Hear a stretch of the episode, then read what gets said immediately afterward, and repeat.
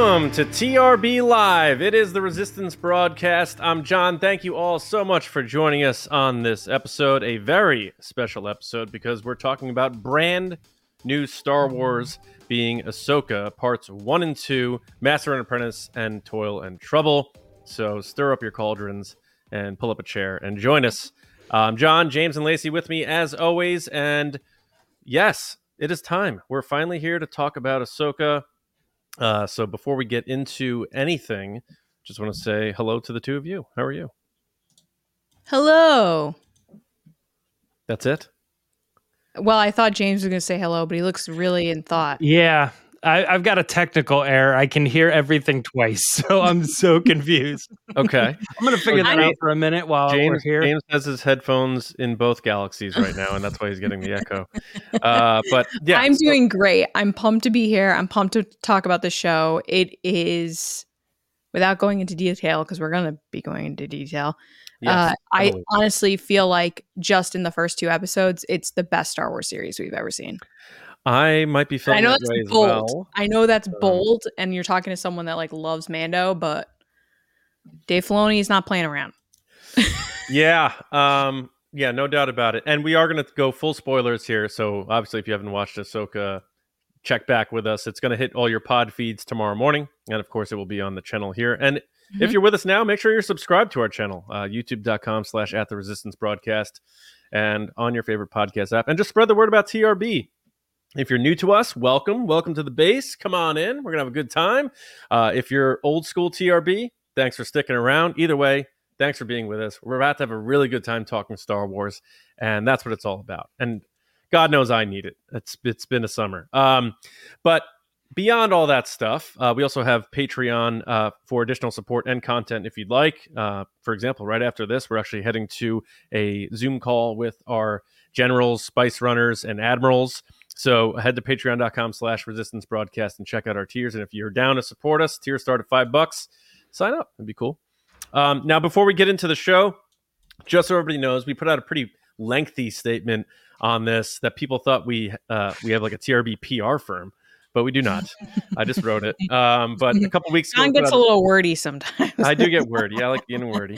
We put out a full statement, but essentially, what we're doing here, as you know, we are going to be reviewing Ahsoka as these strikes are happening. Uh, we are going to do that honestly, uh, critically. We're going to talk about things we like, things we dislike, all that stuff.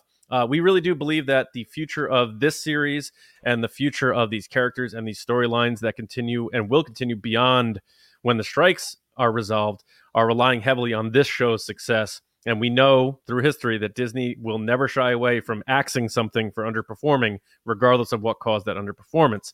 Now, we receive no money from the studios. We're completely independent. And we believe the best way forward is to honor and cover this show and support all the hundreds of people that went into creating this. Um, so that they have a future with this story and others and supporting artists, writers, and all involved in those unions. Um, so that's that. Uh, and now for some fun stuff before we get into rating the episode, which we are doing the Rosario scale 0 mm-hmm. to 10. We'll explain what that mm-hmm. is in a bit. But before that, Lacey has something fun to share. Yeah. So to thank you guys for supporting us always, but over the past few months, which have been kind of crazy, especially with the the strikes and stuff going on, um, we know that everybody's just trying to figure out how we're doing things here, and we're doing our best. But you guys have been here with us every week, celebrating Star Wars, talking about it when there wasn't really much going on, and now that we have a new show, we want to celebrate even more. So we have a giveaway going on uh, for the next week, starting tonight. So the giveaway is for I'm going to reach for it this Sabine Wren bust one sixth scale mini bust, limited to 3,000 pieces from our friends at Gentle Giant. Thank you guys, Gentle Giant, for sending this over. Yes. We're going to uh, give this away to someone. So there's two ways to enter. So the first way is to comment on this video, this YouTube video, it, not in the live chat, in the, chat. in the comments after the show ends, and let us know what your favorite Ahsoka moment has been so far. Or you can retweet this episode on Twitter with your favorite moment, um, with the the tweet about what the episode is. It could be any mm-hmm. of them because we're gonna just sum everybody up. But um, so you have two different ways to enter. So if you do both, that's two entries. Um, and so we're going to announce the winner next week. Um, but we want to thank you guys again for just being so awesome. So yeah. you get to walk away with this really cool bus. So thank you, Gentle Giant. Yes. Um, and if you're interested in getting a bust like this or anything really cool, you can head over there to gentlegiantltd.com and use code resist20 for 20% off. Woohoo! Great. All right. Um, by the way, I figured out the problem. Oh, there was another window open that I was not expecting, and I was hearing us. We're good. So you're not in a football stadium anymore. No, no, yeah, it was like it. I couldn't even tell you how far off it was, but it was like I can't think at all. I see everybody in the comments saying, "What's Twitter?" It is the thing that we still use that has many still bird icons all over it, including a birdhouse as the home icon. I'm sure. Yeah, if you want that bust, I'm sure you know what it is. uh, but before we get into the rating, I do see we have some super chats, so let's fire through those uh, from those wonderful people. Yeah, so we have a ton of super chats. Thank you guys so much. And don't worry, I saw Danny in the comments saying, "Oh no, I forgot to add my my comment to the chat." Don't worry, you, I got Danny. it. We got you. So first up, we have Suhas. Thank you so much for the super chat. He says, "Can't make it tonight, but hope you all have a great show. Uh, what an ah, amazing uh, start thanks, to Ahsoka. Buddy. Wonderful performances. Can't wait for next week. I literally can't either. I'm oh. so hyped. So yeah. thanks, buddy. Appreciate it, man. Thank, Thank you. you so much. Next is the Master and Apprentice show. Thank you so much. What a great name with the current episodes that just came out. They said, "Hello, TRB folks. Just to clarify, I used I used to use the name Gary24 fan. Gary, hi. Oh yeah. But my real comment is, I got very emotional seeing these characters and feeling rewarded for investing my time in Rebels. There Rebels fans are living right now. You guys, it is your moment. I am so happy for you know, all Star Wars fans, but definitely like Rebels fans have been fighting for that next season slash extension of the story. Yeah, no doubt about or, it. And or justification for like I watch sure. Tune and I think it's really good, and people are like, "That's cute." Oh, because it's animation. Yeah, people have this stigma that yeah. When people don't it. like animated stuff, they call it a cartoon. Yeah. Yeah. Yeah. Animation is a medium. It's not that's yeah. all it is. Yeah. All right. So, Danny, thank you so much for the super chat. I just want to acknowledge that you did send a super chat. Thanks, Danny. And here's the message Danny wrote, Oh no, which I'm assuming Mark's there too. Hi, Mark. He said, Oh no, or she said, Oh no, I forgot to put a message in the super chat. I meant to say how good Natasha Liu Bordizzo was. She was very good. Uh, the music she was introduced to was the best, and Chopper was the MVP. Loved his flex. That's yeah. so true. I noticed that today when I rewatched again. His little like yeah. his John Hoey flex. Yeah. Jack Droid. You guys are used to John doing that here on the show. He's the least Jack Droid in the world. He's pretty scrawny. Yeah. Thank you so much. And then Qui Gon J, thank you for the super chat. He said, "Never been so excited for a live show. This seems like it's shaping up to be the best show to die for uh, for diehard fans like us. Can't wait to see where it goes from here. Nine out of ten Rosarios for me. That's awesome. There it is. Wait for our scores. Oh, because uh, we might be in similar as you. But thank you so much. We agree. We've been talking about the show since you know we saw it. It's been nonstop mm. talking about it since Ahsoka was born in Tales of the Jedi Next is Mickey looking cool in his pick. What up, Mickey? How's it going? Thanks for the super chat. He said, Hey guys, I just want to say I loved the first two episodes live action hair, Sabine and Chopper, where everything definitely worth oh, yeah. staying up till 3 a.m. my time. That's right. It's yeah, rough for you guys. Your time now, UK. and, eh, and everybody in the United States is like, we're so sorry that you have to stay up. No, specifically people in the East Coast are like, we're so sorry. West yeah. Coast never had a problem. Yeah, never had a problem. That's right. Yeah. The West Coast people yeah. now, if they're still working offices, like getting out of work and they're on like the 405 trying to speed home for 6 p.m. yeah, they're like, why would they make this stupid mistake? And we're like, do they know? Yeah, do they know I have traffic to go through? Yeah, yeah. Sorry, sorry, John Roca. Yeah. John Roca. Next is Cal, Cal Beckworth. Thank you so much for the super chat. You said, I am so excited. You guys are doing such an awesome job. It's starting to cover my face, uh, which is making me. Oh, yeah. Someone needs to write a really long message so it just covers me. I'll do uh, one. Oh, thanks. Uh, Kyle said, I'm so excited to see where this goes. So happy they dropped two episodes. Felt like the first act of a long movie. Yeah. Live action Chopper is going to steal the show. Kevin Kiner's score is great. Thanks, TRB. Thank you. Kyle. We're going to get into it. Kevin Kiner's score has made this show for me. I'm going to be honest. Oh my god! And I, I think, yeah, I think uh, I don't want to say it was intentional, but like the whole two episodes that they released at the same time, ending with the way that Rebels ends. So it's sort of mm-hmm. like we're giving you this for everybody, kind of get caught up, put us in the same space, and then now we can move forward. You know? Mm-hmm. Yeah. yeah. Yep. Thank you, Cal. I love your shirt. Yes. Uh, he's wearing a Makes It Two Happen shirt for audio listeners. Uh, Christian, While standing next to Emilia Clarke. I know. Yeah. Christian, I like the shirt. I was like, forget Emilia Clarke. Oh, yeah. wow. I'm kidding. I'm kidding. That's what it sounded like. I was like, ah, whatever. Uh, I love her. Christian, what up?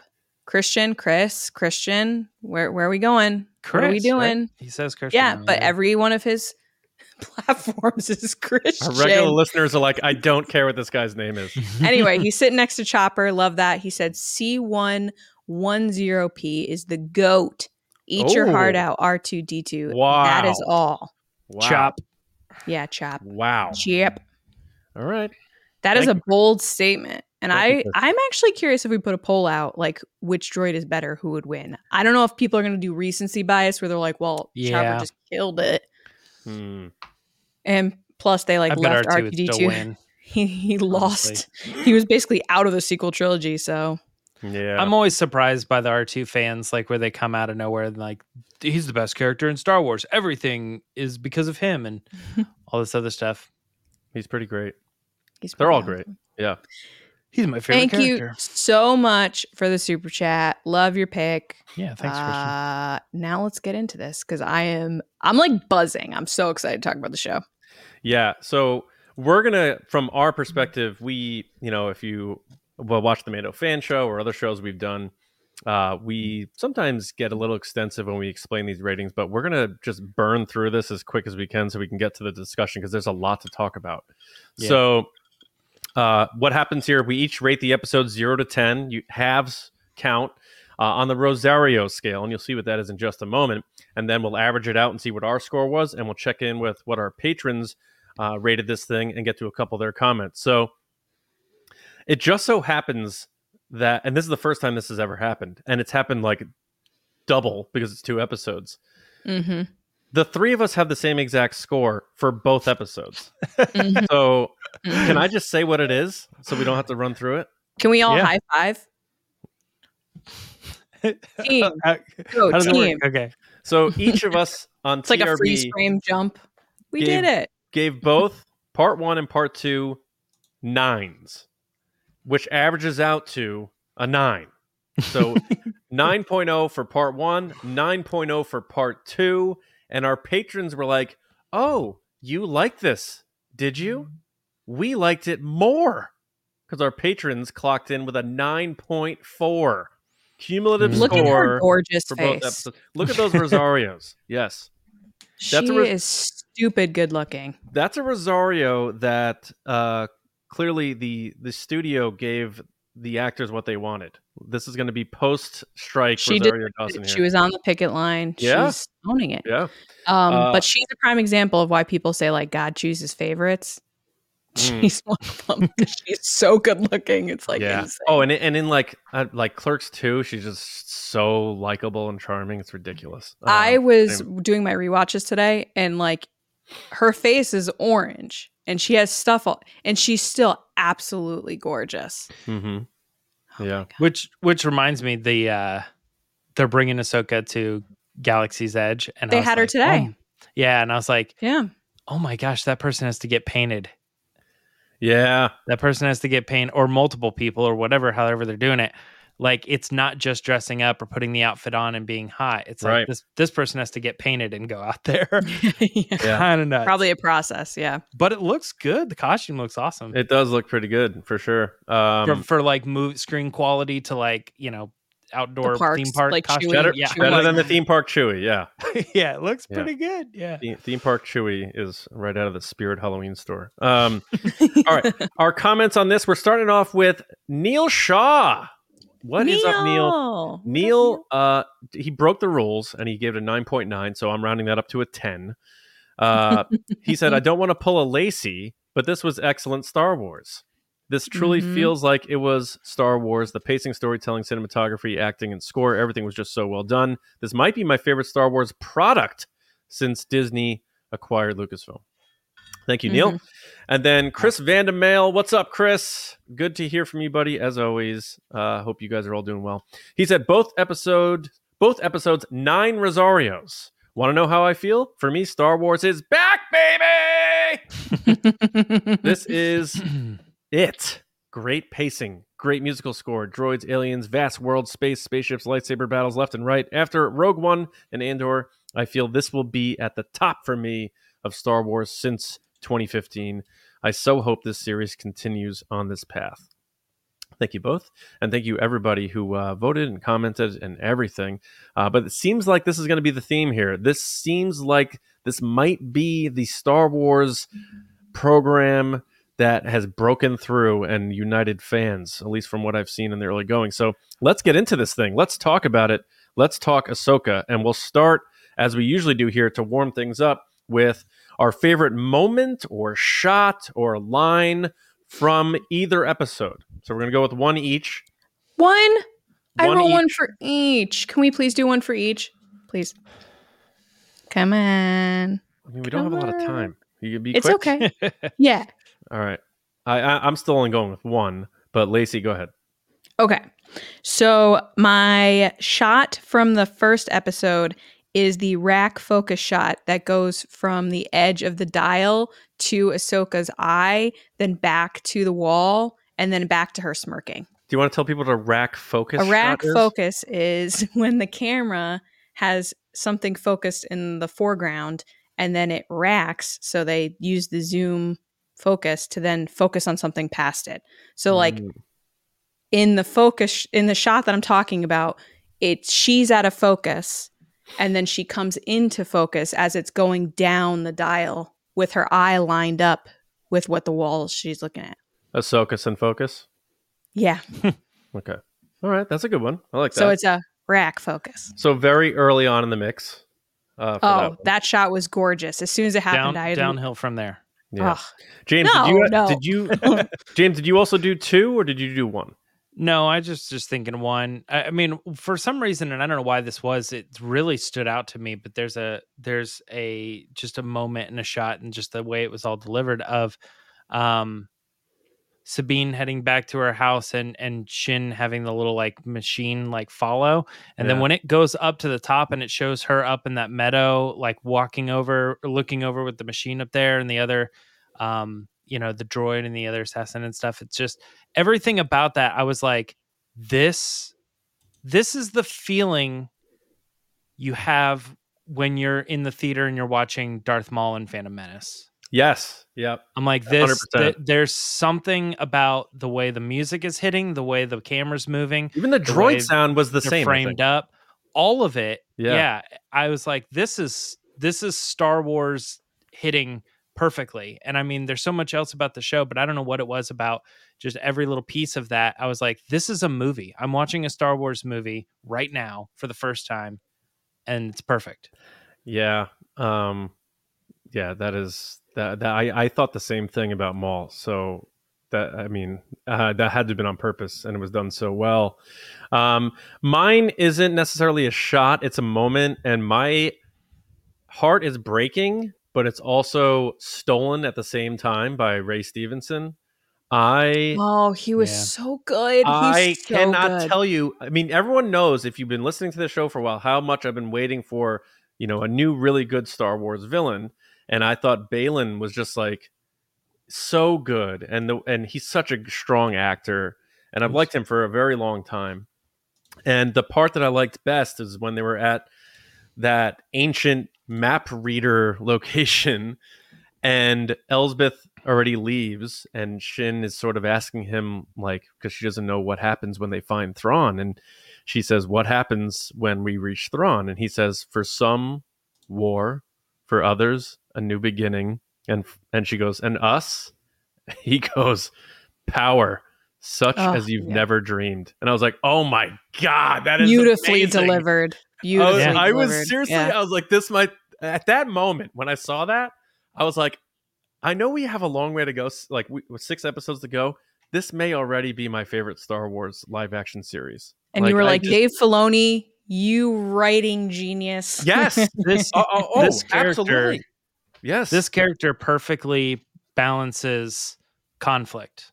Yeah, like everything about him, every line that he delivers, he's like, "I will destroy you," and yet I will ache and pain over how awful of a tragedy that is. You know, yeah, right, it's right. like, like what? When, when, like this is just he's very so experienced, right in the middle. Yeah. At the end yeah. of uh, the second episode, when Morgan Elsbeth says very sentimental because he says, "Oh, there's not many Jedi left. It'd be a shame to kill her." She goes, yeah. "Very sentimental." He goes, "It's the truth." Truth. Yep. Yeah. Uh, so I wait. Can I give my second? Uh, yeah, I'm just saying. I, I that moment just. Whoa, I was like, oh man. Yeah, but uh, yeah. What do you got? Okay, so my second shot from episode two, part two, uh, is the amazing shot by Steph Green where uh, Sabine is picking up the lightsaber. And, or wait, was this episode one or is this episode two? This is episode one. I lied. One. Episode one. Episode one is when Sabine picks Not up the lightsaber. Episode one, though. no, when she picks up the lightsaber and she's under the table and the camera's at her level, and then the camera follows her to above the le- the the table when she's oh, holding oh, yeah. it. Nice. Yeah, that's yeah. my second one. So, I really appreciate very technical shots. So it was very were... kind of like David Fincher, who follows, mm-hmm. like in his crime stuff, he usually follows with the camera. It doesn't mm-hmm. just sit where it is. Uh, it was a really cool shot. So you bit too big uh, shout outs from you to Dave Filoni's direction then. Yes. Yeah. Unless I wrote the wrong thing down. No, no I, I mean, didn't. Because then the my other episode, I wrote multiple shots too. All right. Well, you, the already got your shot where yeah. the lost cats are in the meadow. It was very like Rey and Jakku, where she's sure. in the background. Yeah. Sure. All right. Well, now I got let, three in. Yeah, let's let's get into talking about both of these episodes, and you know, we're not gonna go chronologically or anything. We're just gonna chat it out, and there's a lot to get into. So I'm not necessarily sure where to start, but I think How a about good... we start with the crawl. Well, I go, we're not going to start chronological. And James like, let's I, start with the crawl. I mean, but that's the easiest place to start. I was going to say cast the a... casting and how we thought they did, but I'm down to talk about the crawl if you want to get into the crawl. Do you have do you do you have the screenshot of it or no? No, I don't have the screenshot of it, but I just thought I I was I don't know how I loved that the fact that it felt flat. Um, whereas like solos was flat too, but like the fact that it was fading, it didn't mm-hmm. feel wrong. A um, line a line left this felt a little strange but other than that like i like that they went that route it's like a, a, a new different route um, very reminiscent of the original uh, the red has been sort of a thing that's like a that's like a clone wars um but then in the thing. second episode the lucasfilm logo was not red again it was only red in the first episode isn't that interesting and it does appear that this is the yeah. only crawl because the second episode didn't have one, right? Didn't have one, right? Yeah. Okay. So yeah, so I just thought it was like the way they they did that and they set it up, and um, like I I don't know that I loved the flatness of it, um, but at the same time, like I, I thought it was new and creative and different, and really threw me like right at the beginning. I was like, oh shoot, like what you know what like let's read this. What is this? And yeah, uh, quite interesting with the yeah. music, the, the, the kind of samurai music in the background and stuff. I agree, that was cool. And, and, then yeah, you bring up the music, and I thought the the music in this was great. I know everyone's accustomed to uh, hearing Kevin Kiner, uh, especially with uh, this Rebels crew, and I thought they did a knockout job with that as well. Uh, I thought everything and, and the the closing credits music. I felt like, what, are we in? Is this the new Game of Thrones right now? Right. Yeah. Like just unbelievable. And so and the mystery of that closing credits too. Like I think I think when we get to the end of the show, we know what we're looking at. Yeah, it's like that. You know, it looks like the all map, the eye of leading to yeah. one planet. You know, mm-hmm. and and everything sources to that place or something. And mm-hmm. I don't know. Yeah. It's just it's it's quite brilliant. And yeah, just to throw that out there too, the Kevin Kiner thing, like he, this is the best I've ever heard him in any series. Uh, and I know like some of the things that are working here is work that he's done before. So obviously he's using the Rebels theme. I love the Rebels theme. It worked in the show, but hearing it now with the nostalgia and how it's worked in, it hits harder. I think. Yeah, I agree. Yeah, I think everything hits harder. I think anytime, you know, because I I love Rebels too. It's my favorite Star Wars animated show. Um, but like this, the the seriousness of the storytelling is just demanded when you move it to a live action setting because you mm-hmm. can you can do I don't want to say hokier things, but like crazier, zany things with animation that you have to, in a sense, with human characters, keep it relatively grounded. Um, so I, I, I think the way they transitioned everything was done in a subtly but perfect way, including the casting. Right. Uh, I think we all sort of, I think not just us, but a lot of fans weren't sure about Mary Elizabeth Winstead in terms of how the look was, not her as an actor. But I think whatever they did for the final product, uh, she looks great, and also her mannerisms and you know her, her, her head movements and how she interacts with Chopper and everything seems really on the nose. And it looks like you know Hera is Hera, and you know hasn't really changed much. But I was speculating that I didn't think she would change much. She would sort of be like the stalwart uh, of consistency in this crew. What do you guys think of uh, her job so far in the first two episodes? Hera or Mary Elizabeth Winstead as Hera, yeah. Okay. Um I you know, I feel like people have had a lot of criticisms of her character in particular because of the way she looks. Um but I thought she looked great, great, and I think she did a good job. I think the moments that she shined were kind of those supportive moments between Ahsoka and Sabine for them to see that their own issues are very similar and how you know they're both trying to manage the best way that they can.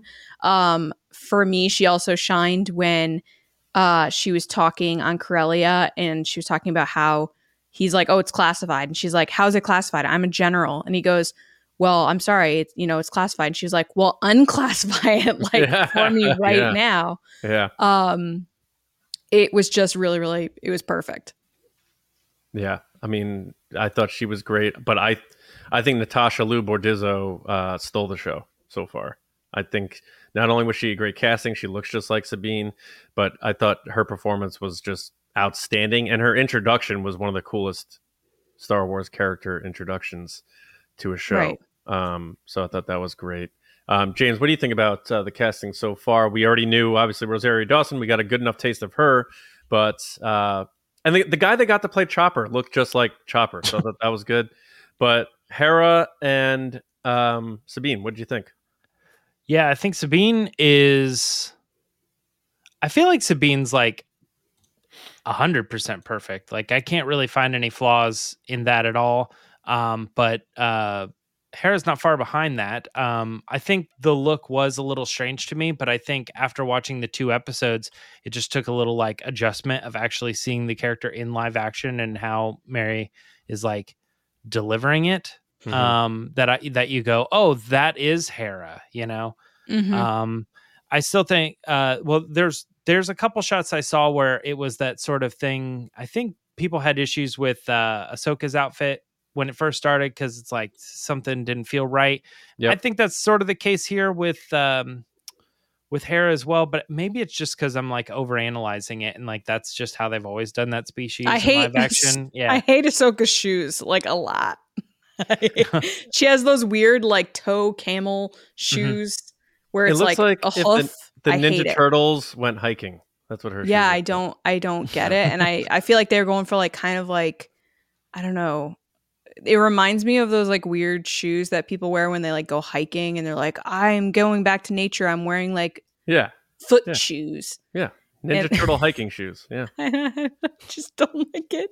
I yeah. think that's the one critique I have because every time I see them, I'm like, ugh, I don't like those shoes. Yep. Um, and then we had um what's his name return Clancy Brown back as Ryder mm-hmm. on Lothal. Uh, thought that was cool, and I reverse engineered that because I talked to James. I was like, "That was him, right?" And you're like, "Yeah." As soon as I heard him, I knew it was him. And I was like, "It's funny because I was doing my rewatch, and on the rewatch, I heard him, and I was like, "Oh, that sounds like Clancy Brown." And then he shows up in the show. I'm like, "Oh my god!" Mm-hmm, um, mm-hmm. So I thought that was cool, and it's another check of uh, you know trying to find out when they do that in terms of bringing an actor in, and maybe it's just as simple as if they look like the character, and they clearly right. designed the character in animation based on the actor enough so they could bring him back. So that that was cool, a little nod there. Which again, general audiences don't need to know that, so they and I think he that pretty well. I think he played his part right too, because that character was always like angry and aggressive to a point where you kind of feel like they're not on your side where he's like get me sabine wren now and like bring her you know but like at the same time on your side and yeah. sometimes pulling tricks and stuff um yeah. yeah so even his uh it wasn't just the voice or and the look like i think he even nailed the uh characterization of Ryder yeah. It reminded me of Little Mermaid, where she's like supposed to be at a concert and then the clamshell opens and she's not oh, there, oh, yeah. and everybody's like very upset, and they're like, "Where's Ariel?" Like it was a little tropey, yeah. I don't mind it though. I, I I loved the cut to her on the speeder bike. I thought it was a perfect way to in you know introduce her and Natasha is doing an amazing job. She's killing it. Every yep. scene she's in, she's killing it. Now, speaking of her, I mm-hmm. am going to try to squash one of the only moments of controversy that fans have been talking about. Oh, is there? Are there? I haven't seen any. It's not. A, it's not that big of a one, in my opinion. But some people are like, I don't get why that happened. I, and I don't mean to do that. You didn't sound like that. I just did that. But is it the stab? No, we'll get to it. But oh. let's let's let's get to that super chat, and then I'll I'll reveal what uh, what I think might be able to uh, sure. uh, ease no people's problem. minds. Um, so we do have a couple super chats. First, we have Kyle. Kyle, Kyle B. What up? Cool. Thanks for uh, giving me some compliments on my pumpkin mug. It is spooky season. Uh, Kyle said, been a while since I've been able to tune in live. Welcome back. Uh, he said, Hope y'all have been well. Thanks for doing this, TRB. Always love celebrating a new Disney Plus show with you guys. Thanks, Kyle. We love talking Star Wars yes. with you guys, and this is this makes episodes so much better when we can like you know kind of bounce off you guys and see what you think. And I hope you're well too, Kyle. Yeah, totally. Yeah, thank you. And then Chris is back. What up, Chris? He said, speaking to Sabine's intro kicking ass, here's a shout out to the Z95 headhunters. Nice. I swore. I'm sorry for people that don't like that. But I felt like it was necessary because that intro was just so good. Yeah. she deserves cool. it. Yeah. Thanks. but Christian, thank you so much. Um, so the controversy was about Ezra's message to Sabine and him saying, uh, I I know we're not technically family, but I always uh, considered you a sister. And, oh. and, people were like, oh. "No, they're they were crushing Romantic. on each other. They've been flirty. There's well, there's love there and stuff." Luke and Leia. Yeah. So here's my thoughts on that. If you go back and watch his message from beginning to end, he waves at the beginning and goes, "Hey Sabine," and then he puts his arms at his side the entire message, except for one moment. And in that moment, is when he says, uh, I always thought of you as a sister. And he puts his head down and he scratches the back of his neck. And I was like, that's someone who's nervous and uncomfortable saying that's saying, sister right so she doesn't think he thinks more. Yeah. So yeah. I went the extra mile. I told everybody I got my fastball tonight. I'm bringing it. I'm bringing 98 up in the chin. So I googled it, what it means Sports. when when someone scratches the back of their head when they're talking, and Scientists and psychologists, psycholog- psychologists that's said, quote, when we scratch our head using one or more fingers anywhere near the top, back, or side of the head, it signals the emotional state of confusion. So that's I very that Aladdin. Was, Aladdin does that I think he's talking was, to Jasmine. Yeah, I think that was a deliberate physical direction given to the actor to say, you're going to say this and that's the only moment during this whole speech you're going to remove your hands from your side and lower your head and physically do something to show that you're uncomfortable. So I think it's clear that he has feelings for her, but he didn't want to reveal it yet. And then you see she sort of smiles because she sees him doing it, saying kind of like, yeah, right, sort of thing. So I don't think Ezra really thinks of her as a sister. I think he just wasn't ready to reveal that he has feelings for her. That's my attempt to squash any concerns people have with that. So that's well, my take.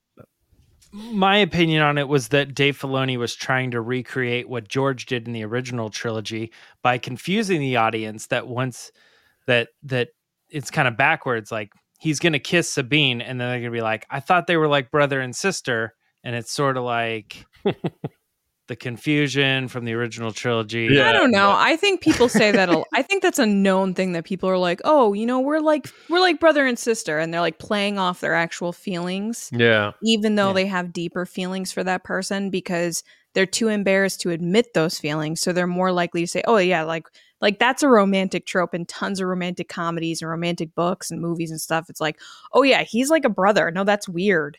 And Mhm, what they mhm. really have is deeper feelings for that person. yeah, and and he clearly looked uncomfortable, and nobody who actually thinks that He wouldn't have recorded that message for her if Well, he that- didn't care more. that that plus nobody who thinks of someone in a fraternal way would get uncomfortable saying that they think of them in a fraternal way. So there's clearly true conflict within him. So I, I that's my take on that. He, just just to be clear too, because I was kind of joking before. I do agree with that that you're saying, John, because I think there's no other way that he could express his feelings without outright saying because they they did that in Rebels. They went down that road where he was kind of like he kind of liked her and then she didn't really give anything, so he sort of ended it. That was like in the first season. Now those feelings probably never went away. Um, so at this point in his life, there's no other way for him to explain how much she means to him because what would he say like even i know we're not family but i think if you as someone not my family Yeah, like like Yeah. a, someone i would marry you know i don't Mhm. know how to like i don't know Frank what he said a good say. example He's- in the comments. He said Clueless is a good example of that.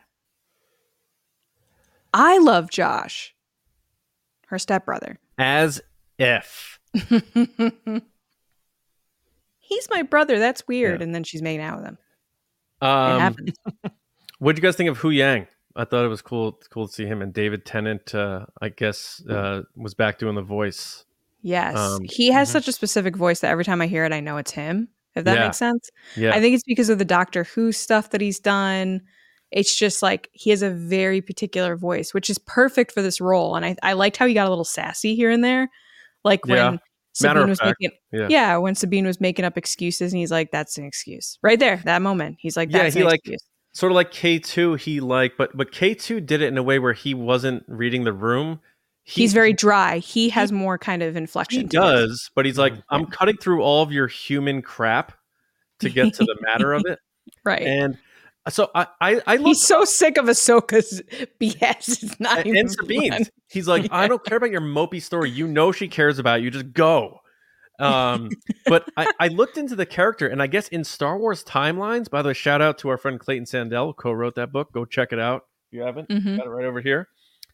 Huyang was create built twenty five thousand years ago, yeah which means, Right, means because So- he had talked about the lightsaber building and which stuff. means he could be in Mangold's movie. he could be in mangold's movie yeah And he could be in um well he could be in anything but the point In is anything. that he could be in what's the thing that's Mangold's coming out? Oh my god, Acolyte. He could be an acolyte. He could be in Yeah, sure. literally anything that was in Yes. the last twenty five thousand years, Mhm. including Mangold's movie, which is kind of wild. it seems like he would be a droid built the, like the very first droid built for the jedi I, that's kind of crazy. Yeah. Oh man, I'm just like, uh, it's crazy. And- with, I think that also I could be wrong in this, but I think that puts him as the oldest character we know of in Star Wars. yeah, I think he is. Yeah. He has to be, right? Yeah. Yep. Well, I don't think until anybody until Mangold puts pen to paper, or you know whatever, yeah. or pencil to yellow legal pad, as George Lucas used to write his scripts. but it but it almost feels intentional that they said in the in the timelines book 25,000 years because Mm-hmm. we they know stuff's coming, you know. Yeah, a hundred percent. Um, so overall, you know these these two episodes obviously are setting up what's to come. Um, I think they did a good job of um, getting people caught up, getting new people vested. Um, so I watched it with my wife. She actually didn't watch Mando season three. She didn't watch Andor, but she's watched everything else. And she watched this and she asked me like, "Who's this? Who's that?" And I sort of gave her this sort of summary of who people are and she watched it with no issue and she didn't feel like she was confused obviously if you watch rebels um, you're going to have a bigger payoff and bigger appreciation for this but she watched it without issue so i think that's a good sign for general audiences who just i like star wars you know like my Mhm. brother or whatever to be able to watch this and not have to feel like oh i I don't know because I didn't watch these four seasons of the show. So I think that was a good sign too. Which Filoni said that too in all his interviews like, hey, you don't have to watch that stuff. It would be great if you did, but you don't have to. yeah. So when the writer and creator of the show is saying that, you have to have an understanding of like, oh, he's making it so anybody can watch this. Yeah. Which is yeah. smart. I mean, honestly. Yep. Yeah, absolutely. Um, did you do we have uh, another super chat? We do. This one's from Mike Levins. Mike, what up?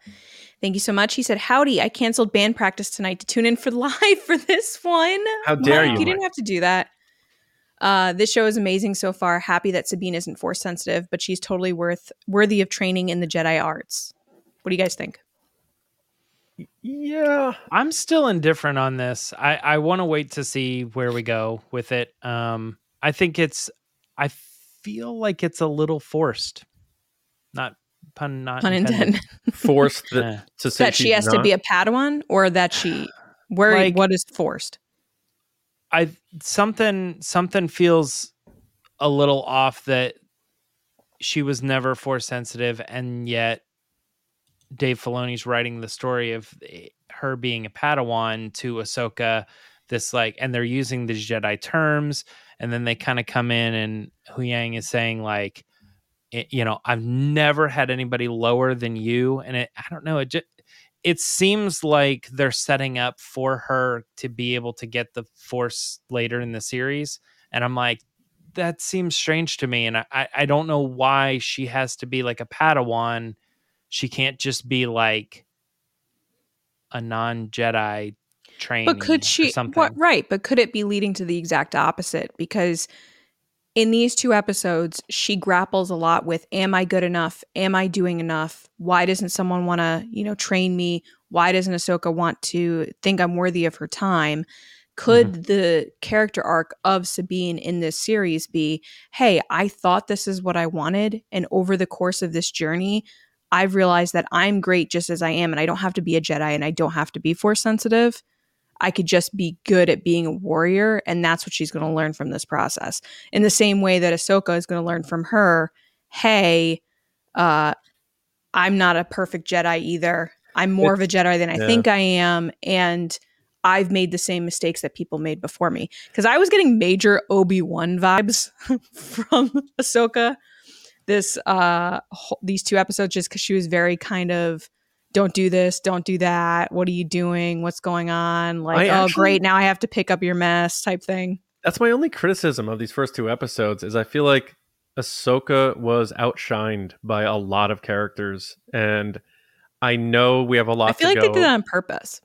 I know we have a lot. Yeah, I know we have a lot mm-hmm. to go, and I know Ahsoka's going to do some amazing things. Mm-hmm. But I think I don't love the stoic monk Jedi Ahsoka that much how mm-hmm. she like talks in certain uh, deliberate short ways and her slow like folding her hands and like sitting like a jedi and moving like a jedi and stuff. I i, I want a mix of the old and new ahsoka and i know she's at a different point in her life. I just it's a little too stoic for me so i hope that changes and that's my only like minor criticism because i know rosario has a lot that she can bring to the table. Uh, totally. Uh, i mean when we met her in in the jedi that episode she was just a, a beast, just a force doing, to be yeah. reckoned with. Yeah. Yeah. I didn't mean to laugh at you, John. I was laughing because I thought of how I watched when I did my rewatch today. Uh, there's a scene where, you know, where who is it? Sabine runs up to see Ahsoka, right? Ahsoka shows up on Lothal and they're both standing there with their arms crossed in this funny way that they're both kind of like this and i'm like is everybody crossing their arms in this series? And i like laughed out loud because it was like so distinct that like they're both like body language wise like off closed off uh, awkward. Yeah yeah. Um but it made me laugh because you're so right john. I feel like ahsoka is so often crossing her arms that they're trying very hard to have her cross her arms all the time I know. And I'm yeah, hoping she kind of comes out of the, the, crossing of the arms thing. But yeah. I have to appreciate there are mannerisms that she did do in these episodes, like what I said at the beginning, where she does that smirk when mm-hmm. the, the, camera shines on her and she like does a smirk and looks off to the right. Yeah. Oh, it was so perfectly Ahsoka. Um, and I really applaud it. But thanks, Mike. there we go. There's the photo. She was crossing uh, it in the one before crossing. and in yes, this one. Yes, and in that one. Every and in this one. She's just always crossing her arms. That could be a drinking yeah. game if you watch the shows. Every time Ahsoka crosses her arms, you take a shot. right. All right. David Probus, thank you so much for the super chat. He said, James, I was curious too. I looked at it like the Bible story where the disciples get their butt kicked by demons because they didn't believe. Maybe her doubt is hmm. causing mm. her disconnect. Sabine? I think he's talking about Sabine being disconnected Sabine? from the Force. Hmm. That's an interesting take.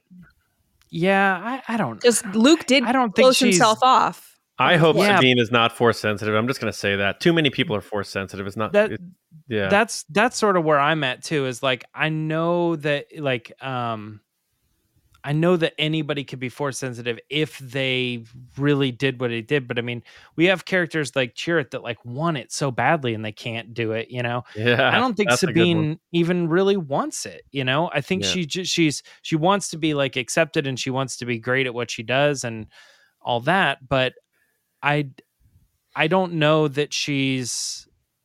I mean, maybe we're gonna get that from the story. Like, I don't know what her longing to be it seems like they're building her up to be someone who wants the same powers that Ezra has. Yeah, I, sometimes. And though, so she's like, "Well, the reason I quit is because I don't even have the natural talent. You know, I yeah. would I would do it if I could, you know." And th- she has to sort of be like taught, you know, yeah. like you gotta you gotta let it you know open up or whatever and i'm like yeah. I, I don't know i just i kind of i'm I'm not sure. I'm not sure yet. And I I don't mind the idea if it says being a Jedi is not about using the Force. It's about this. I'm okay with that more than I think I am like saying like in order to be a Jedi, you got to get it, you got to figure out how to access that force and then she does, a character that we never thought ever had the force, you know. Well, right. I, I don't that as well as the even her just not having it. You know, I I like Jedi and I like the Sith and I like Force users because it's fantastical and you dream about like, oh man, if I had the Force, what you know, what could I do? And it's like, that's the allure of like the attraction to these characters. But sometimes I think the more likable and relatable characters are the ones that are great warriors that are not Force sensitive, and we've had a ton of them. Um, I mean, the Mandalorians alone, Han Solo, go down the list. I would like the idea it, it's like when people were pushing so hard, and I think he will be, but but like they really cheated Finn out of being force sensitive. I'm like, he didn't need to be force sensitive. I think they just needed to elaborate yeah. on his story more. Sabine, I I would prefer if she wasn't because I think that takes a little bit away from Ahsoka's uh, focus as the one in this group. Um, obviously, with Kanan gone and Ezra missing, um, if they, you know, if Ezra comes back and then Sabine's force sensitive too, and Ahsoka, it's like how many, how many do you need, really? Right, and right. I and then Sabine also another thing to bring up is like she's gonna eventually need to make her own lightsaber. Uh, she you know she she can't just take Ezra's, in my opinion, and, and become a Jedi. And I don't know if they're gonna allow her to be a Jedi. To without... Yang, it's hers lightsaber already. I know, but I don't. I mean, I get it. Yeah, I, I, still feel like we need to see that moment where she finds her crystal, and whether that means does she go to Ilum before, as it's being built into Star Killer to find the Kyber crystal? Like who knows? Um, or does she find does again? This conversation just feels like it's the wrong story for Sabine. I agree. you know? I agree. I'm I like, agree. Tie her yeah. in with the Mandalorian stuff more, and let her be strong warrior in that right. Then which she... which would have been great if the dark saber wasn't destroyed. Now that I remember that, so. You yeah. know what is right yeah. for Sabine though? Loth-cats, which guys, I've never been a gigantic fan of Loth-cats, but this show has changed that. Per usual, if there is a puppet involved and someone is walking said puppet into a Star Wars series, I am there. And yeah. this guy, there's one scene where she puts like the map ball on the table and it's clearly a CG Loth-cat. Hated it. Get it out of here. Bring back the puppet. Mm-hmm. Um, and they had I, six six grown adults inside that puppet. such an idiot. But seriously, one of my favorite things of this these two episodes was the Loth-cat. I it is cool. everything that I had hoped for. I love cats in general, so like the noises were perfect, the mannerisms, perfect. the the way it was uh, you know, growling and I didn't pick up on the first time around that he was growling when Ahsoka went to go find the other droid. But then the second time I watched, I was like, oh, he's clearly being like, he's in there. He's Ahsoka, he's in there. And she's like, I got you. He's like, he's in there. Um, I just hope that he made it onto the ship because I feel like he needs to be on the ship with Sabine. I don't I hope she didn't leave him behind with like a to go meal. Some type of I bet he I bet she did. I want him I want her to take him on the journey with us. I want more cre I'm always for more creatures than less and I felt like this was perfectly done. Like I I have no notes. It's just perfect. It's probably safer at home though. But she's got a whole field of them, so like if something did happen, she could get another one. They're gonna put a litter box on the ghost. I don't know. I was gonna say that I I don't even entirely know if it's hers or if it's just one that is in the house and she has food for them. Yeah, but it's like the old but adage: you you. you pay, I want you, one so bad. You feed I've an never, animal. And, there you go. Yeah, I've never yeah. wanted a Star Wars pet more than I've wanted a loth-cat. Uh, a day, yeah, it was really um, cool to see, and I'm I, that's a part I'm excited about seeing the gallery on how they you know put that together and put brought that to life because that'll be a cool segment, just like with the Anzellans and with Grogu and the way like they are like they're making Star Wars seem so real. It's just wild, and we saw the Loth-Cat they had one at Galaxy's Edge, right? There's in the one shop? in the Mandalorian yes. too. Yeah. There's one in the Mandalorian, but there's also one at Galaxy's Edge. Yeah, in a yeah. cage. Yeah, yeah, like moving its tail. Yeah, that's just it's so cool. Um, we we haven't really talked too much about Morgan Elsbeth yet, and sort of the reveal that she is a witch and that she's her hair is full of secrets of the Night Sisters. Yeah. And yeah, I, I, I goofingly speculated that she, she's has always has this like sort of bouffant style hair. Like I was wondering if she was it. hiding like Zabrak horns. Jersey Shore. Yeah, but what do you guys think? What do you guys think about this now? Because we went from you know not really knowing who she was, but clearly that she was working for Thrawn because of Mandalorian season two, to now the the stakes are a bit higher. And the way I see it is I had speculated that she's going to be this sort of agent of Thrawn that he's going to end up getting everything he needs out of her and then killing her off because she knew too much about his plans. But now this mystical elements here where she's sort of his his connection back to this galaxy from a communication aspect. But it also seems like Baylan doesn't isn't really vibing with what she's doing either. Because uh, every time she leaves a scene, her, him, and Shin like sort of have their side conversations and he seems old school and maybe less interested in what she's got going on. So I don't know if it's going to be a situation where Thrawn has Baylan kill her. I'm speculating, of course, in the future. But what do you guys think of the reveal that she is um, tied to the Night Sisters uh, and is a, is a witch, more or less?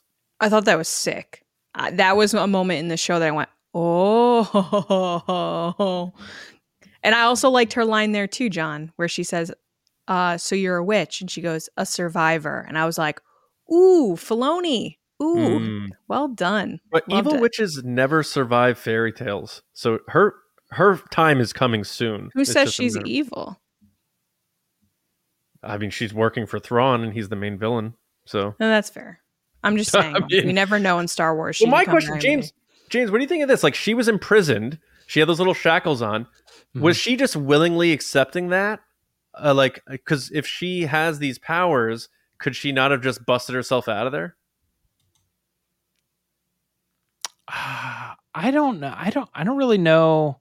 I don't fully understand in some ways where the Night Sisters have their abilities.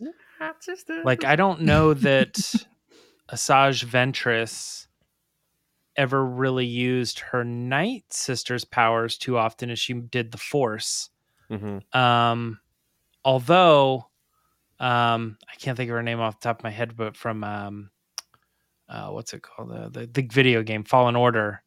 She definitely is using her powers all the time, but she doesn't really. She's not trained as a Sith though, so she was never trained in the Force. So she's continually using her Night Sister's powers. Yeah, I don't know. I it seemed it seemed when she got broken out that she had a little bit of a um, took you long enough attitude. Yeah. So mm-hmm. I think she was probably not looking to break out herself, but just it was part of the plan that mm-hmm. she was going to get or maybe to rescued to see if Baylan would go through with it because he said he was well paid. Oh, that's true. Yeah, that's true so too. That, that so it was sort of a test of his loyalty. Well, the question is, who's yeah. paying him? Is it her or is it someone else? That's the question, right? I mean, I think it's got to be her. Uh, yeah, I guess so. Yeah, I mean, it's yeah. I don't know if you could Venmo across galaxies, so I don't know if Thrawn's doing that. Yeah, uh, but she that that made me more interested in that character, of course, and it just adds to the whole thing that Filoni's doing here. Where I remember in the trailer seeing that sort of uh, hologram of the map expand and wondering what that meant. But right. we are really, you know, going in expanded directions with the whimsical, fantastical nature, and I love that. I think that's really cool to see because it's not necessarily just force based this is other stuff here that sort of uses dark arts but isn't Sith, and it's just uh, it's it's very cool to see what they're what they're gonna use this for. So parts of this felt like a new sci-fi show. Like there's a new sci-fi show on, and we're all watching it, and it's pretty cool. And then we're like, oh, this is Star Wars. Mm-hmm. Like I think a lot of people would probably watch this and be like, these characters seem cool like this scene that i'm showing right here like none of them have their lightsabers out nothing about this screams star wars when you're watching it and you're watching all the glyphs fly around and they're talking about the other world and the portals to that's where you know this guy leads and we can get power like we've never dreamt of all that it doesn't feel like Star Wars, but like when they cut back to Ahsoka or something, you know, or what whatever is familiar, I think a lot of audiences going like, I I was really pulled into all that, I forgot that I was watching Star Wars. Yeah. Now we're entering sort of Sabine was able to extract the memory of that droid so that they have the map still. The actual map is in the hands of the dark side. They don't have the map. They found out that the droid came from Corellia. Oh, that's I what thought, that was. Oh, yeah, oh, that's what that was. So, oh, so oh, she they, didn't they get the map, but she got uh, shot. like, hey, this came from Corellia, which gave them a lead and Chopper put the tracker on the Correct. ship. Yeah, yeah, yeah. Yes. And by the way, that scene was like that was the most Rebels scene with her oh and Chopper. God. Check that under your sure. battery, and he's like, wah, wah, wah, yeah, he's like, he's like, oh yeah. Which for anybody who didn't watch Rebels or maybe never picked up on, um, I- am pretty sure it carried over. That's Dave Filoni doing the voice yeah. of of Chopper because it sounds exactly like him. When he goes, you went through my stuff. And she's like, yeah. I didn't go through your stuff. yeah, you did. I thought that was I thought that was a really cool scene. And um, it's also a cool element that adds layers to what's happening in Star Wars because Mandalorian touched on this that there are still loyalists to the Empire. Obviously, there's stuff going on behind the scenes about the next plan with Palpatine. But seeing these sort of loyalists to the empire and he's like for the empire! And then you know they blast him away and then this, these guys are making these things on corellia. I did uh, laugh at the guy in the back of that scene who's got like the air control guy things on yeah. and he's standing there at the wall and he's like but like there's one button there yeah. And I was like, they didn't really think through this direction because yeah. he's like, I feel like in Star Wars, there's always one button or one like yeah. lever. Like, or, like the or other people guys are that are just desks. told to stand over there and kind of like yeah. look around. So like the two people in the front that were like looking at each other had like levers and keyboards and stuff. But the guy in the back, next time you guys go back and watch it, he has like one button and he's like, "Is it my yeah. time to press the button?" It's so silly. Oh, it made me laugh. I think it was pretty funny. Anyway, so oh look, I'm on the screen now. That's cool. oh, see you, John. see you, John. John's gone to the other galaxy already. Couldn't wait for next week. He's already, you know, traveled to that next galaxy. Mm-hmm. Um, James, I have to tell you my favorite episode of part two, our favorite part, not shot, favorite part. Mm-hmm because uh, John didn't let me give all my favorite parts. So now, because he's not here, I can now do it. My favorite part is when she's fighting uh, Marrok, not Marek. It's Marrok. I'm getting it confused because there's all these theories going around that it's Marek, but it's Marrok. Yep, that guy. Oh, I'm on the wrong one. Oh, all good. So when she's fighting him and when he gets away and he throws his lightsaber and then she does the really subtle like like out of the way thing yeah. that she does Mm-hmm. Oh my god, what a flex that was for Ahsoka when he's like grabbing it back, and you're like, oh my gosh, this double lightsaber is flying back towards her, and she's just like, and it's so close to her too that you see the wind from it blow her poncho, but yeah. like she's just so casual. She's like, oh god, he got away.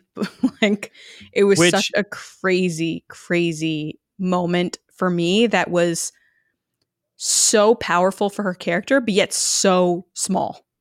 Like it's such a moment, but then you're like, man, she really is one of the best Jedi to ever exist. Yeah, it's a, yeah, it's a strong flex. The other thing too is like, uh, you know, we were so close to getting the um like helicopter rebels lightsaber, but it didn't happen.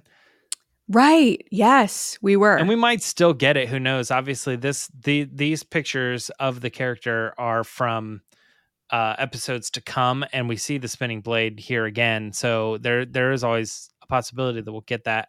I feel like they might look at that as like something that would take general audiences out like I, what is this? This is stupid now. They didn't need to do that.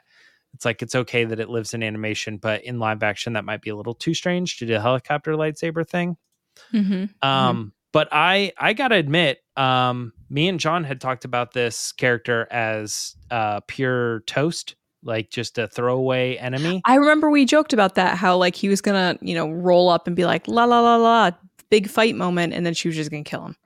Yeah, and uh, he is awesome. Like I, it I'm is weird totally... though that he's he has a helmet on. He's doing the Knights of Ren thing where he like you don't see who it is doesn't talk I, doesn't I, do anything. I feel like it works like mm-hmm. um i'm i'm getting um uh i reference this quite often but uh tron legacy the the Rinzler character sure like he he kind of reminds me of that as this like very strong very power, powerful villain against the enemy mm-hmm. um uh, and he's quiet. He doesn't talk. You know, he's he's you know, it sort of has that Maul vibe, I guess.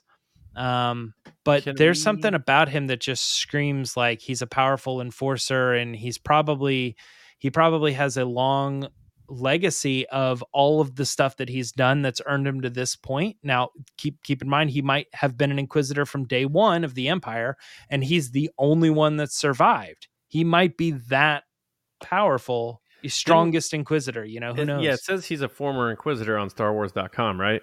Right. It does. Yeah. yeah. So can we I know he's the latest version of it's Ezra. Can we can we go on record saying that that's not Ezra? You've said this like three times leading into Ahsoka, John. That you're like, "Hey guys, it's not Ezra." Well, oh, and watch it is, but, but people are people are still theorizing it, and it, it's like when TLJ came out and Benicio del Toro shows up in a shot, and people are like, "That's older Ezra." like, uh, so I don't think. I, I don't think it's Ezra either. I think that would be a, a kind of a strange move. Um, but I think it. Uh, we we said this last time too. It's already squashed because he was a former Inquisitor, and exactly. Ezra was never an Inquisitor. Yeah, yeah. yeah. it's already and, canon that it's not Ezra. Like with Dave Filoni in a billion years, have Ezra masked, brainwashed to be some dark side user that fights with Ahsoka. Uh, I don't think so. Yeah. Right. Right. Yeah. Um, John, I don't know if you heard my one of my favorite moments from episode two, part two, is when Ahsoka just does the little subtle like with the lightsaber. The yeah, yeah. Oh, it's so good. It was so good. That was cool, and that also, you know, James, you you brought up the vibes of you know Phantom Menace, Darth Maul with Shin, and I feel like she did take on that sort of I'm searching for someone on this desolate planet uh vibe, but also mm-hmm. a lot of aspects of like that fight felt like Maul versus Qui Gon, and like he leaves on the ramp and gets gets away, but it's reversed because it's the dark side person escaping on the ramp of a ship, and Ahsoka standing there versus it was Maul standing there as Qui Gon escapes. But also one thing to bring up, and I'm not sure if the other Star Wars shows did this a lot. Filoni uh, st- setting the tone with the first part brought back the classic Star Wars scene transitions and the the screen wipes and the clock dial uh, screen transition, and it felt very, especially with the prequels, uh, like that type of scene transitioning. And yes. I think that that was a really nice touch too that he added, and I think that's going to carry over. And also the fact that, sort of like how Favreau wrote all the Mando episodes, Filoni is, has written all of these, so it's going to weave together nicely. And being the showrunner, there are many directors who are going to be doing this show, but I am so excited knowing that uh, Famuyiwa was doing the final episode because the way this these two episodes wow. set the table. Yeah. Think about how he finished a uh, probably mixed received season three of Mandalorian, and the way it ended, people like, wow, he really ended that season on a strong note. Mm-hmm. What is he going to be able to do with the tools he's given from a narrative perspective on this show? Right. I agree. I, I, I can't wait for October, but it's gonna be a, it's gonna be an awesome ride week after week, and I'm glad to see that. It seems like any all Star Wars fans seem to really be getting around this. James, you had tweeted the Rotten Tomatoes stuff on the critic side, and audience was in the 90s. Um, I mean, I didn't do the movies, but it's officially the highest rated uh, television and uh, including animation, so live action or animated TV series. It's the highest rated as of now on Rotten Tomatoes. With critics and audiences? Yeah, if you were to take those two numbers and add them together, it's the wow. highest.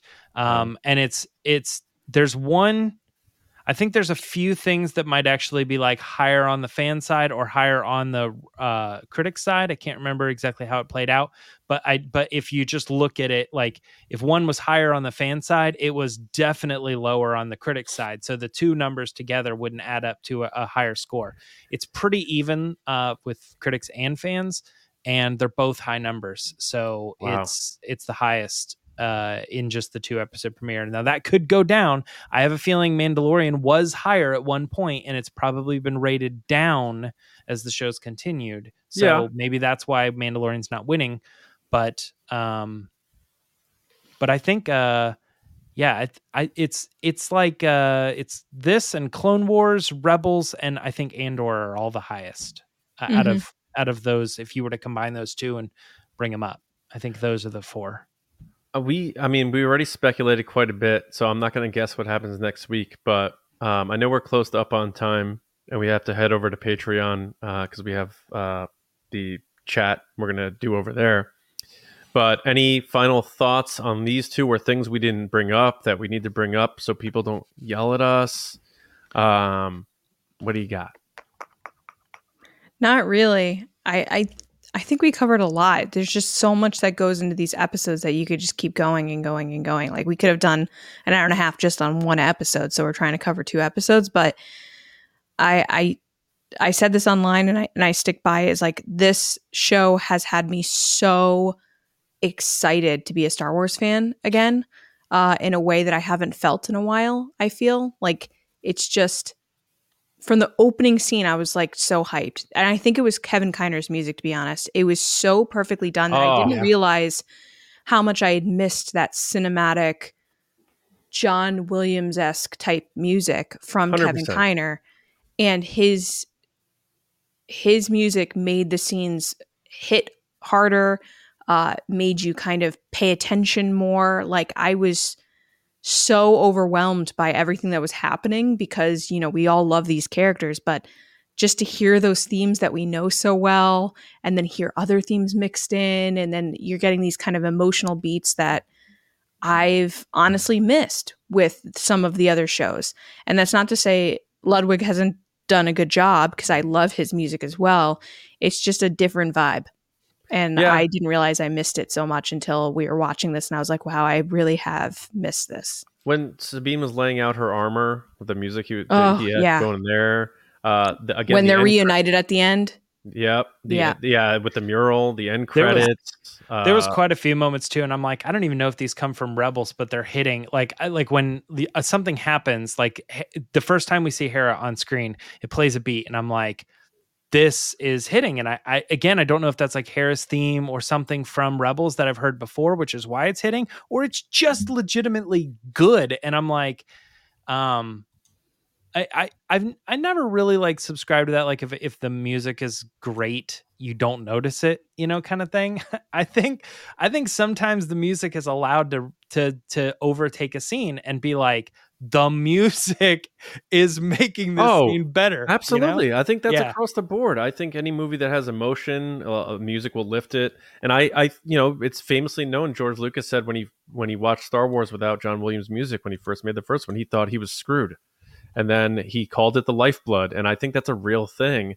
And I like all the music from Star Wars. I like that Favreau wanted to go a different direction, so Mando had its own sound. I love it, and I also love this. And it, I this does classical music in Star Wars will always, in my opinion, make it instantly feel more cinematic. Uh, I've I've always felt that way, and I I think it, it's just a it's a blessing that he's here doing this music. One, because James, like you said, it does feel connected because it is Kiner and his family, uh, but also it's just so good and I think he may even have taken it to another level here. So yeah, uh, I think I'm it's his best work. Yeah, and I've watched Clone Wars and Rebels, and yeah, yeah. yeah so, um, a couple other um, things just that I wrote down that, and uh, we can blow through them really quick. But I thought it was funny that when Baylan got on board, he had like three very specific lines, which were "Allow me to show you our identification," of, which was very like you don't need to see my identification. Allow me to show you my identification. Yeah. Um, yeah, yeah. Then right after that, he says, "You're right about one thing, Captain." And it's like the negotiations were short, but that's not what he. That's not where it goes. Yeah. Mm-hmm. And so it's like yeah. another line that was right off that. And then he follows it up. The third line that he said, well, it's not the third line he says, but in that moment, right in an order, he says, We're no Jedi, which is like what people were point to in the trailer is like that's a very Ahsoka moment. So it's it's odd a little bit that he had like three reminiscent lines of other things that we'd seen in Star Wars. And when they showed um, up, it felt like when Qui Gon and Obi Wan showed up on the Trade Federation ship. It was the two of them, hooded figures, mysterious, right. but it was uh, worse results. um, right, right. And then this one too. Um, what do you, what? I guess. Wh- let me ask this: How do how do uh, Morgan Elsbeth and everybody else? How do they know where Thrawn is? Thrawn she said is, she has a vision of it. Thrawn like she spoke to her. Yeah. Sean Thrawn is speaking to her. Yeah okay. Because yeah. i'm like i'm like i'm just not following this like he gets wrapped up in the purrgil he goes off and then they're like well we need the map to the place where he is you know? And i'm like what it, what does all this have to do with like a night sisters map and stuff? Like i don't understand how that tells you where Thrawn how do we know Thrawn went there you know? Yeah there there's one but i guess that's right. She says that he's calling to her but it doesn't it says, it says a mysterious voice is speaking to her, and how is Thrawn doing that? He he's smart and he found some resources there to connect with her based on the origins of that galaxy. Or is so. he using yeah, Ezra to reach to someone over the Force? Uh, that could be too. The only other thing that I wanted to say that was I thought John when you brought it up, uh, you were like the the slight controversy. You brought up the sister thing, but I thought what you were going to bring up was the retconning of uh, Ahsoka wearing the white outfit, the white the staff. I wasn't. And I was confident. like, we haven't talked about that. I just wanted to see what your guys' thoughts were. Yeah, I was almost 100% that that was that same moment, but I didn't want to say it. Um, Oops. I don't care. Um, I think that's fine. It doesn't but, bother me either. Yeah. I take it like, hey, animation looks different then. Because everything in, else is the same. And in live action, the animation is an artistic interpretation, and that's canon now because the mural looks just like they look in Rebels. So maybe in Sabine's mind, she saw Ahsoka wearing white because she views her as a white knight. How about that? Yeah, I'm.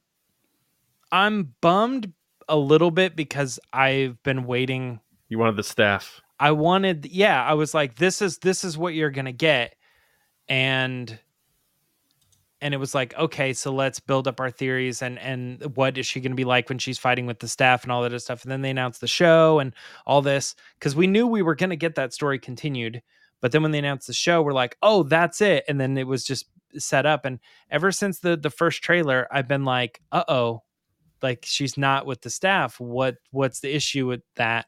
Yeah. Dave dave filoni has retconned a bunch of stuff with her including her lightsabers and uh, you know other things um, that he sees fit for the story. And I think at just one point he probably wrote that in and said, um, "This is where I see her at this point." But then as the show was coming together, he goes, "That doesn't. It wouldn't make sense." So unfortunately, the, for the sake of the show, I got to do this. Um, But man, it, it does kind of it kind of bum me out a little bit, but it's not the end of the world. And obviously, the scene was still great. Well, let's and I understand the whole interpretation thing in in live action. This is the way that that scene went down. Yeah, in the book, this is the way it went down. In the comic, right. that's the way it went down. But it's like these are all tales of um things that happened, uh, you know, a long time ago. Yeah, Rosario Dawson is portraying a character called Ahsoka, we don't know what the real Ahsoka looked like, you know? And, and eventually it will say sort a of. long time ago in another galaxy far, far away. yeah, that's true. That's true. um, all right, Lacey, before we get out of here, uh, we have a couple of super chats, right? We do have some super chats, and I want to apologize because I can't bring them on the screen because for some reason the chat is not loading. So I apologize. I'm blaming but I... Morgan Elsbeth for this. yeah, it's invasion. Uh, all right. So we have Mike Lovins. Thank you so much, Mike, again for the super chat. And he said it feels like there will not be any filler episodes. I oh, agree. Oh, don't you say that word. That's a dangerous word, Mike, first of all. Second of all, I feel like, and this just might be me, I did see a lot of critique online of, hey, this, you know, these episodes felt slow or the pacing felt slow. And I feel like people have lost their patience with stories. I agree with so that. like the beginning of the uh where we get introduced to Ahsoka in part one, there's a whole scene where she doesn't talk for a long several minutes and it's just very walking through the process of like her thoughts and like how she's going to figure this out and using the force and like vibing where she is and i feel like sometimes people took that as like oh that's too slow or like some of the dialogue maybe oh that's too slow I thought that this show was perfectly paced and that every moment was perfectly used to tell this story. I yeah. don't think it was slow. I don't yeah. think that anything was too much or too long because someone, I forget who it was to be honest, but there were some people complaining, like, oh, the Sabine speeder thing was too long. No, it wasn't. That's how Dave Filoni enough. wants. Oh, cool. Yeah. I, the way I feel about it oftentimes is that we live in such a very instant gratification type of world where people are constantly online and uh, i think the statistic at this point is like people's attention span online is three to five seconds which gen z is like 1.8 seconds like if you don't get their attention in that span of time they'll move on to something else i think that people need to appreciate that every single minute of this show is being told by the person that wants to tell it which is dave filoni mm-hmm. so you need to respect that there's a reason he's including these things Yep. Every look, every nod, every pan of the camera, tilt of the camera, moment that he's showing you is meaningful. They're not just throwing time up there to like make you sit there. Um, so that's the one thing. But I agree, Mike, you said it perfectly. I don't think there's going to be any what people call filler episodes, but I don't, I also don't think that necessarily those exist in shows. I think they used to, to be honest. I think they're I'm a big Buffy fan and you know when you had to do a TV show where there's 24 episodes in a season there are definitely episodes you're like okay this tells nothing in the story you could do that mm-hmm. that's it but I feel like with these episodes Black and Lizzo okay I do feel like I feel like that episode did actually add a lot. Not well, so much I don't about the droids, but the he's making a joke. He's making a joke. Yeah. I, I feel like with the Star Wars series, since they're only eight to twelve episodes, uh, everything has a point even if at first you might not get there, at the end you're like, oh, yep, that makes sense. Yeah. Um, but I agree with you, Mike. I think every episode's going to really hit hard. Uh, next up, we have a super chat from Darth Thanks, Snips, Mike. The lovely Darth Snips. Thank you so much. I'm sorry again, I can't bring it on the screen. She said, uh, "Love Ahsoka. She's my fave." We didn't know, Snips. and so excited to see where the story goes or the show goes. But I've also been excited for the TRB review too. John James and Lacey, you're the best. Appreciate you all. We appreciate you, and I love that's coming from you, who is Darth Snips.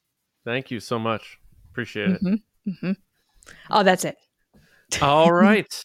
Uh, th- yeah, I mean, loaded show. Uh, hour and twenty.